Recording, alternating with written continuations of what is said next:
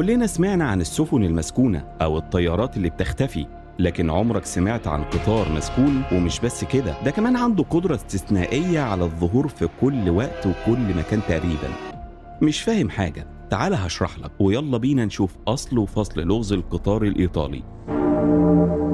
الحكاية بتبدأ في 1911 الفترة أو الحقبة دي كان في صراع ضخم بين دول العالم كلها في تطوير المواصلات زي مثلا سفينة تايتانيك الشهيرة اللي تم الانتهاء من تصنيعها سنة 1909 على اعتبار إنها ثورة عالمية في الملاحة البحرية. ومنطاد هايزنبرج الألماني اللي بقى متاح للركاب سنة 1930 واللي كان برضه ثورة عالمية في التحليق الجوي. عشان كده جت شركة إيطالية اسمها زانيتي وقالت اشمعنى أنا؟ ما كل الدول والشركات بتسعى لتطوير النقل والمواصلات. طيب ما نزاحم معاهم إحنا كمان. فعشان كده الشركة دي قررت تصنع قطر عملاق باسم شركتهم. القطر ده بيتكون من ثلاث عربات غير المقطورة بتاعه السواق. يعني تقريبا بيمثل أربع أضعاف القطارات العادية وكلف الشركة ملايين الدولارات. لكنهم فعلا في النهاية قدروا يعملوا حاجة ممكن تغير تاريخ القطارات كلها في العالم. وبدأت الشركة تعلن عن القطر ده إن أول جولة ليه هتبقى عبارة عن رحلة ترفيهية من مدينة روما لحد مدينة ميلانو. الرحلة دي بتتميز فيها إن القطر هيمر فيها على بيئات متنوعة من جغرافيا إيطالية. يعني القطر هيمر على منطقة غابات ثم جبال ثم صحاري ثم وديان زراعية. يعني من الآخر هتشوف كل أشكال الحياة الإيطالية في رحلة مدتها أربع ساعات بس. طبعا فكرة الرحلة حلوة وممكن أسر كتير تتحمس ليها لكن الشركة ما خلتش الرحلة مناسبة لكل الأسر. يعني إيه؟ شركة زانيتي أنفقت مبالغ ضخمة على القطر ده وكانت عايزة تحصد الربح من أول يوم عمل للقطر. عشان كده كان سعر التذكرة عالي جدا جدا. ما يقدرش عليه غير رجال الأعمال والطبقة اللي مش بس غنية بل الفاحشة الثراء كمان. وفعلا الشركة وفرت في القطر كل سبل الراحة والترفيه من الأكل والشرب الغاليين والأثاث المريح والفخم وبالتالي تحول القطر لفندق متحرك. وده فعلا جذب انتباه رجال أعمال إيطاليين كتير. وانطلقت أول رحلة للقطر في 14 يوليو سنة 1911 واللي كان فيها 106 راكب من أغنى أغنياء إيطاليا ده غير العاملين في القطر طبعا. طلعت الرحلة والدنيا زي الفل لحد ما وصلوا لمنطقة جبلية. المفروض إن القطر هيمر في واحد من الأنفاق اللي جوه الجبال ويطلع من الناحية التانية والجبل ده كان اسمه لومباردي. رغم إن عمق النفق ده في الجبل هو كيلو متر كامل لكن زي ما قلنا القطر يمثل ثورة في تكنولوجيا القطارات. القطر كان سريع جدا لدرجة إنه كان هيقطع النفق ده في دقيقتين على الأكثر. وبمجرد ما القطر ابتدى يدخل النفق هنا الدنيا بدأت تتقلب. ورحلة الرفاهية والروقان اتحولت لكابوس. سرعته زادت بطريقة جنونية لدرجة إن كل الركاب كانوا حاسين إن القطر هيفلت من السير الحديد اللي عليه وممكن يتقلب في أي ثانية. وكمان سمعوا أصوات همس وصرخات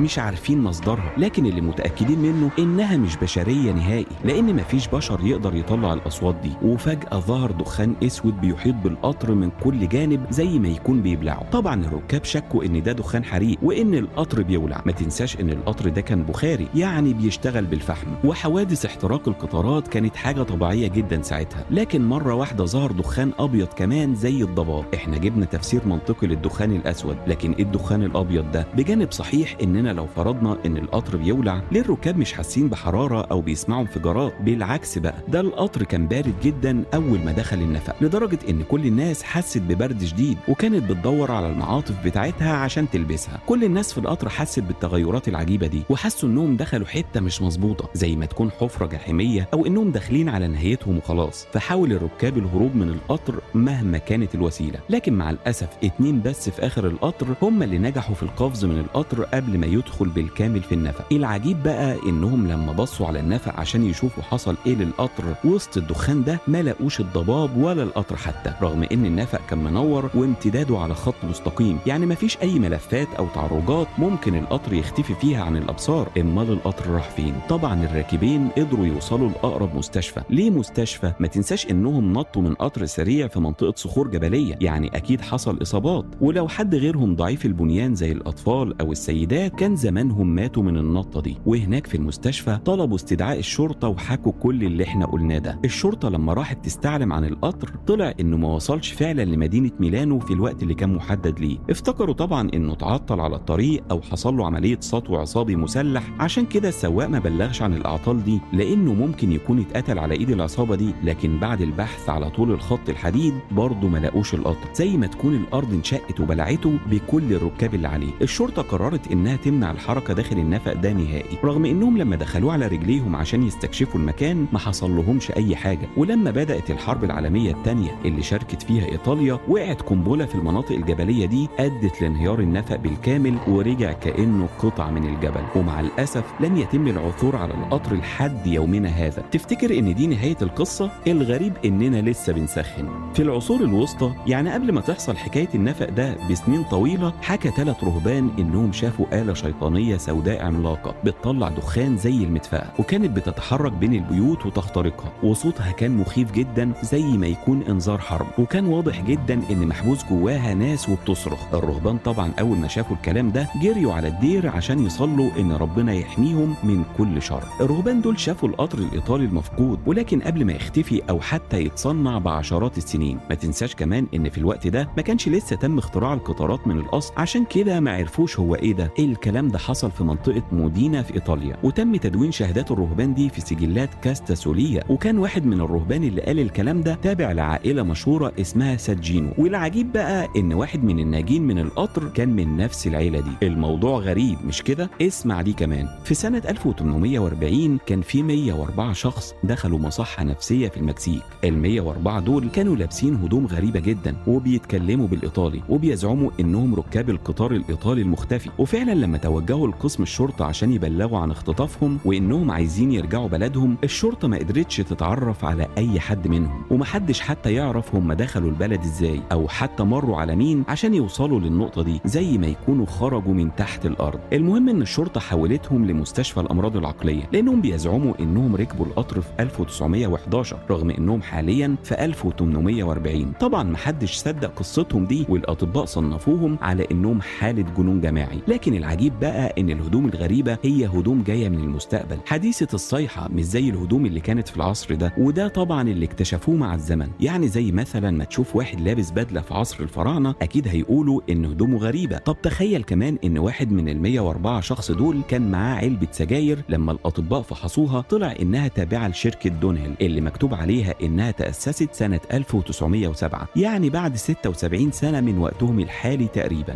دليل قوي على إن الناس دي بتقول الحقيقة وإنهم جايين من المستقبل لكن برضه مع الأسف مفيش حاجة الأطباء يقدروا يعملوها. أصل هيعملوا إيه يعني؟ هيقولوا تعالوا نرحلكم لاهلكم في إيطاليا اللي فيه احتمال إنهم لسه ما اتولدوش أساسا. المهم إن علبة السجاير دي موجودة في متحف في المكسيك لحد يومنا هذا. كتذكار على الواقعه العجيبة دي. الموضوع معقد وبقى شبه مسلسل دارك الألماني مش كده؟ طب تعالى نحكي موقف كمان. في 29 أكتوبر من سنة 1955 في منطقة زافاليتشي في أوكرانيا كان في شخص اسمه بيوستار يوتامينكو. ده يا سيدي شغال مراقب في محطات القطارات. شاف صاحبنا ده قطار بخاري قديم. عمره ما شافه قبل كده لسببين. اولا لأنه شغال في المكان ده بقاله سنين وتقريبا حافظ كل القطارات اللي عنده في المحطة زي ما يكونوا عياله. بجانب إن النوعية دي من القطارات البخارية كانت إدمت قوي وشبه انقرضت ولما صاحبنا دقق النظر في القطر لقى إن ما فيهوش أي راكب خالص. وكان ماشي بسرعة متوسطة لحد ما كان في ملف على الأرض والمفروض إن القطر يلف معاه لكن العجيب إنه ما لفش بل فضل مكمل عادي في خط مستقيم وهو ماشي على الأرض لحد ما اختفى بعد ما اخترق جدران المحطة من غير أي حوادث. لما صاحبنا الأوكراني ده قال اللي حصل له لمدير المحطة طبعا افتكروه بيكذب عشان ياخد أجازة أو حاجة زي كده لكنه فضل مصمم على حكايته ويأكد إن اللي حصل له ده حقيقة مش وهم. واحد من المديرين جه في دماغه لغز القطر الإيطالي طبعا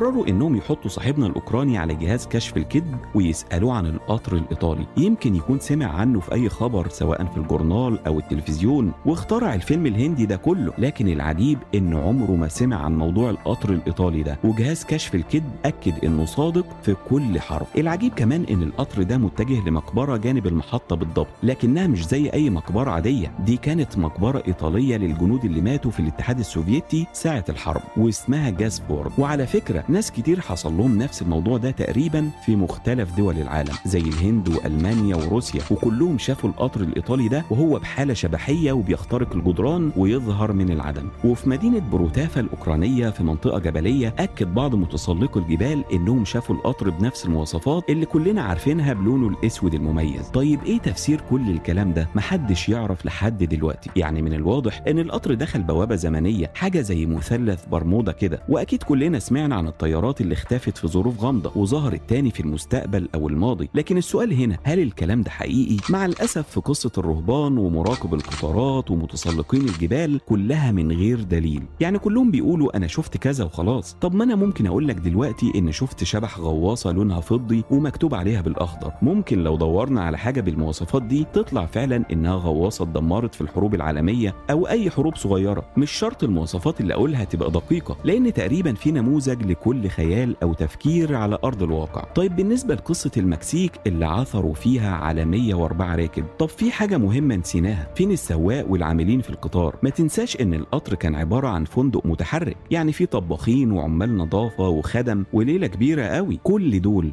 راحوا فين؟ في احتمال طبعا إن القصة دي عبارة عن افتكاسة مش أكتر وهو قال 104 شخص استنادا لعدد رجال الأعمال اللي كانوا في القطر ولو تم تحديد عدد العاملين كان ضافهم بالمرة. حاجات كتير ملهاش تفسير في قصتنا النهارده لكن أولها طبعا هو فين القطر الإيطالي حاليا؟ في ناس قالت إنه بقى زي سفينة الهولند الطائر اللي اتلعنت بإنها تبحر للأبد وعمرها ما ترسى في أي ميناء أو على أي جزيرة. يمكن القطر بتاعنا هو كمان محكوم عليه إنه يتحرك كشبح للأبد.